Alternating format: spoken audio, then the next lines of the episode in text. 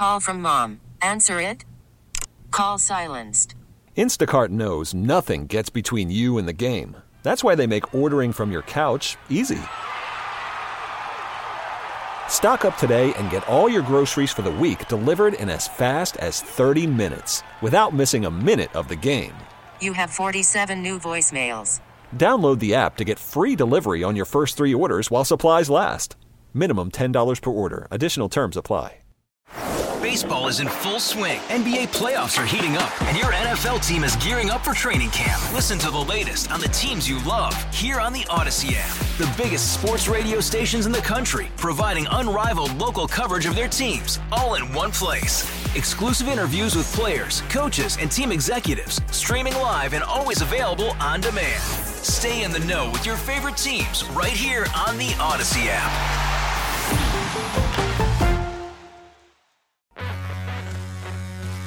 Championing the core conservative principles of limited government, individual liberty, free enterprise, and traditional values. This is the John Whitmer Show on 98.7 and 1330 KNSS.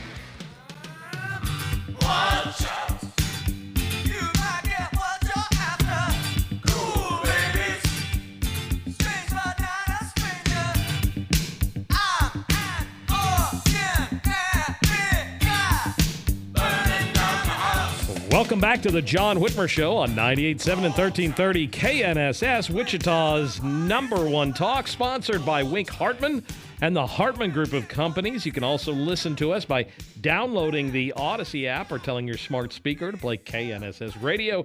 And make sure you like and share the John Whitmer Show on Facebook and Truth Social. And follow me on Twitter at John R. Whitmer. Those are the best ways to stay informed on all the latest show updates. Little uh, talking heads burning down the house.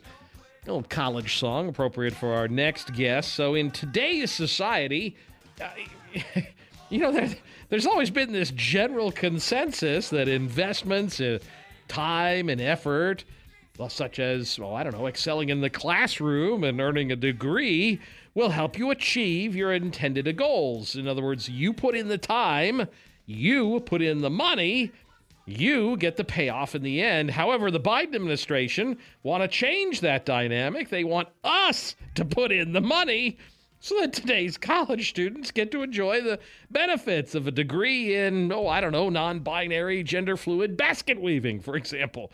With us now to discuss the dangers of forgiving student loan debt is Jonathan Butcher. He is the Will Skillern Fellow in Education at the Heritage Foundation. Jonathan, thank you for joining us this evening. It's nice to have you back on the show again, my friend. Great to be with you. So, uh, the, Jonathan, the Biden administration has extended the quote unquote pause on student loan payments uh, now. Uh, they did it uh, back in May for a sixth time. By the time this latest pause ends, those who took out student loans will have been able to go 30 months, that's uh, two and a half years, without making a single payment nor accruing any student loan interest, correct? Well, that's right. And it's even more than that. They've actually said that it, students who were in default prior to the pandemic are having it any debts wiped away. So oh, how convenient. Clean when they go back to having to actually repay, assuming that this is going to happen. I mean, look, they're talking now about forgiving student loan debts for you know individuals up to certain income levels. So, uh, you know, there's really two things going on here. You have at, at the one hand the president saying he wants to you know forgive student loans for individuals up to certain income levels, but at the same time, while he's sort of distressed everyone with this claim, the Department of Education is already moving well down this path. Well, uh, Jonathan, this this is a just a raw deal for taxpayers. The Department of Education estimates that each month they are losing over 200 billion dollars in repayments, another 5 billion in accrued interest. Since the beginning of the pandemic, the pause has cost taxpayers more than 130 billion dollars in interest payments alone, correct? I mean, this is. I mean, did, I know the federal government just prints money, but somebody's got to pay this eventually, right? Well, sure, and it's been phrased in an entirely deceiving way. It's not forgiveness. right? Forgiveness Right. would mean that it gets wiped away and that there's uh, no one at fault, right? Well, this is just shifting the cost to taxpayers. Right. And you know, you have to remember that um, among American adults, um, there are only about approximately two thirds, two thirds of American adults don't have four-year bachelor's degrees, right? I mean, so you're asking an American public who, you know, largely they don't have four-year degrees to turn around and pay for those who may not even finish, right? May have just gone and taken out a loan and uh, sadly not have something to show for it. Well, and, and we're talking about forgiving some portion or all student loan balances, a taxpayer funded bailout, basically. And, you know, whatever happened to the concept of you go to college, you pay your loans? It's, I, I guess that's that's the thing that, that bothers me here is a lot of these students are not poor. You're talking about, in many cases, affluent college kids who by very well likely could pay their own bills and yet because they've chosen to pursue I mean I don't want to be overly critical but let's say they're not pursuing particularly let's be fair um, life skill oriented degree paths. Now they they don't have marketable degrees. That's not my fault. Why should we have to pay for it?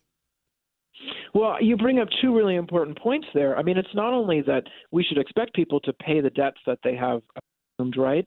It's also the families who saved ahead of time Right. and put money in savings accounts and 529 plans and did of creative things, taking multiple jobs to allow their children to have the experience of, of going to college. But then your second point is very well taken here. Um, there is a, uh, a significant share of students on the higher end of the income spectrum and who are graduate students who hold very sizable loans, a non trivial part of the student loan market. In fact, um, they're actually um, greater than half of uh, the amount of, of total loans that are owed right now. And so you're talking about students going to med school, law school, and who are going to graduate and get six figure jobs or more, right? High six figure jobs in some cases.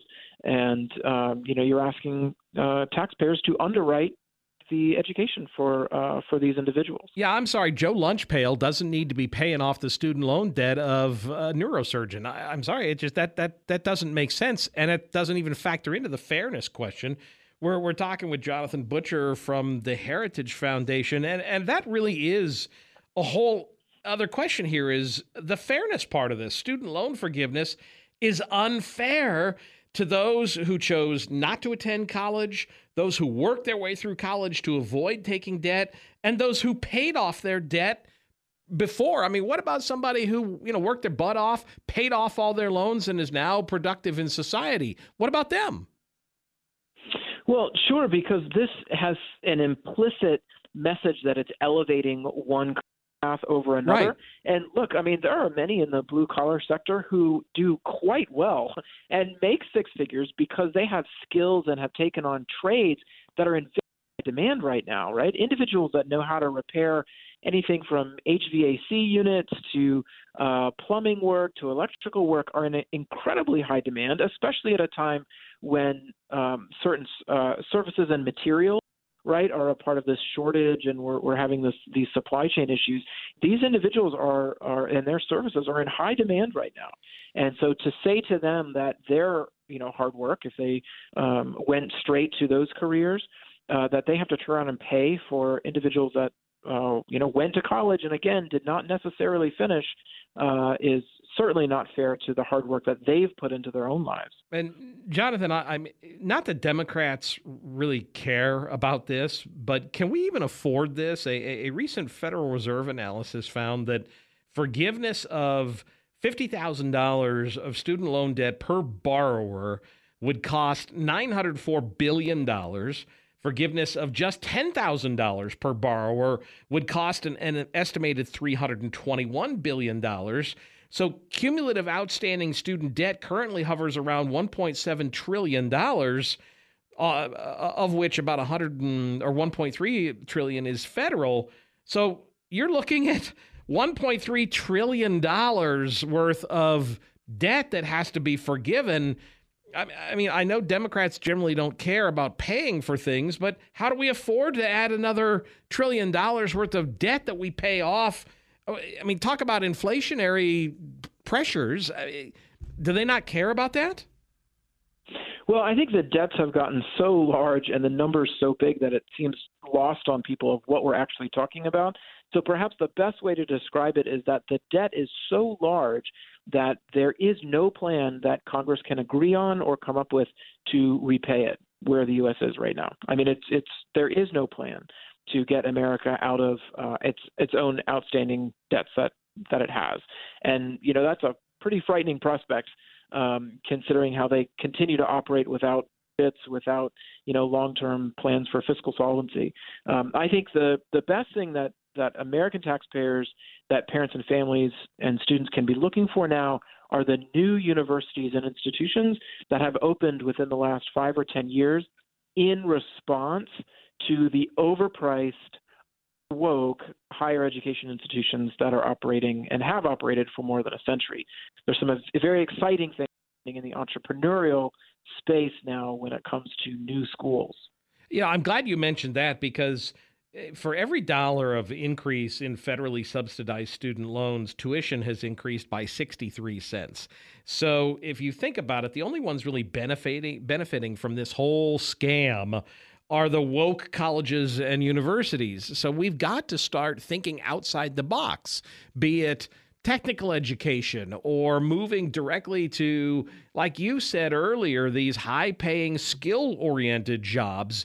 It may be college and going to a four year woke university isn't the only op- eh, solution that, that kids right out of high school should start considering. Yeah, definitely not. I mean, you have uh, universities now; they're they're small. Um, and there are a few in number, but they are increasing. And these are schools that are intent on the pursuit of truth, that want to keep tuition costs low, and want to give students experiences that will help them be successful when they finish. Um, some of these, I mean, Thales uh, College up in North Carolina is very small. It was started by a business leader who um, wanted a low cost, successful um, uh, school for students and have uh, apprenticeship opportunities. There's a, a, University of Austin down in Texas, which was just launched by individuals like Bari Weiss, the former New York writer and Wall Street Journal writers, Glenn Loury, who's an outspoken free speech advocate at, from Brown University, uh, Jordan Peterson, the author and uh, also outspoken free speech advocate, is the chancellor of Ralston College in Savannah. I mean, these are these are all places that have formed in years with the express purpose of being something else, being what higher ed should be in the U.S.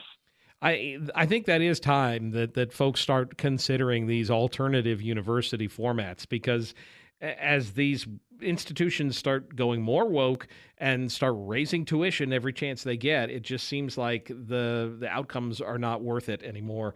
Uh, Jonathan, I appreciate you. If if folks are interested, obviously they can follow you on Twitter. It's jm underscore butcher, and I found some interesting articles on this subject at heritage.org. But if they're interested, that's where they can go and find more reading material as well. Correct? That's right. That's right. Thank you. I appreciate you, Jonathan. Carry on the fight, my friend. Thank you. We'll be uh, taking your calls at 8:45, but coming up after the break, we'll unpack some of the results of Tuesday's primary with RNC Western Regional Communications Director Alex Keeler. You're listening to the John Whitmer Show on 98.7 and 1330 KNSS, Wichita's number one talk. We'll be back right after this. Hey, Rob Bradford here. I have set out on a mission with my good friends at FanDuel to prove what I have known for some time baseball isn't boring. Now I have a daily podcast to prove it with some of the most notable people in the baseball world screaming baseball isn't boring from the mountaintops or at least agreeing to come on our show. Players, managers, GMs, and yes, even the commissioner of baseball, Rob Manfred. It has been a constant wave of baseball's most powerful voices. So join the revolution, subscribe, and soak in Baseball Isn't Boring. Listen on your Audacy app or wherever you get your podcast. You'll be glad you did.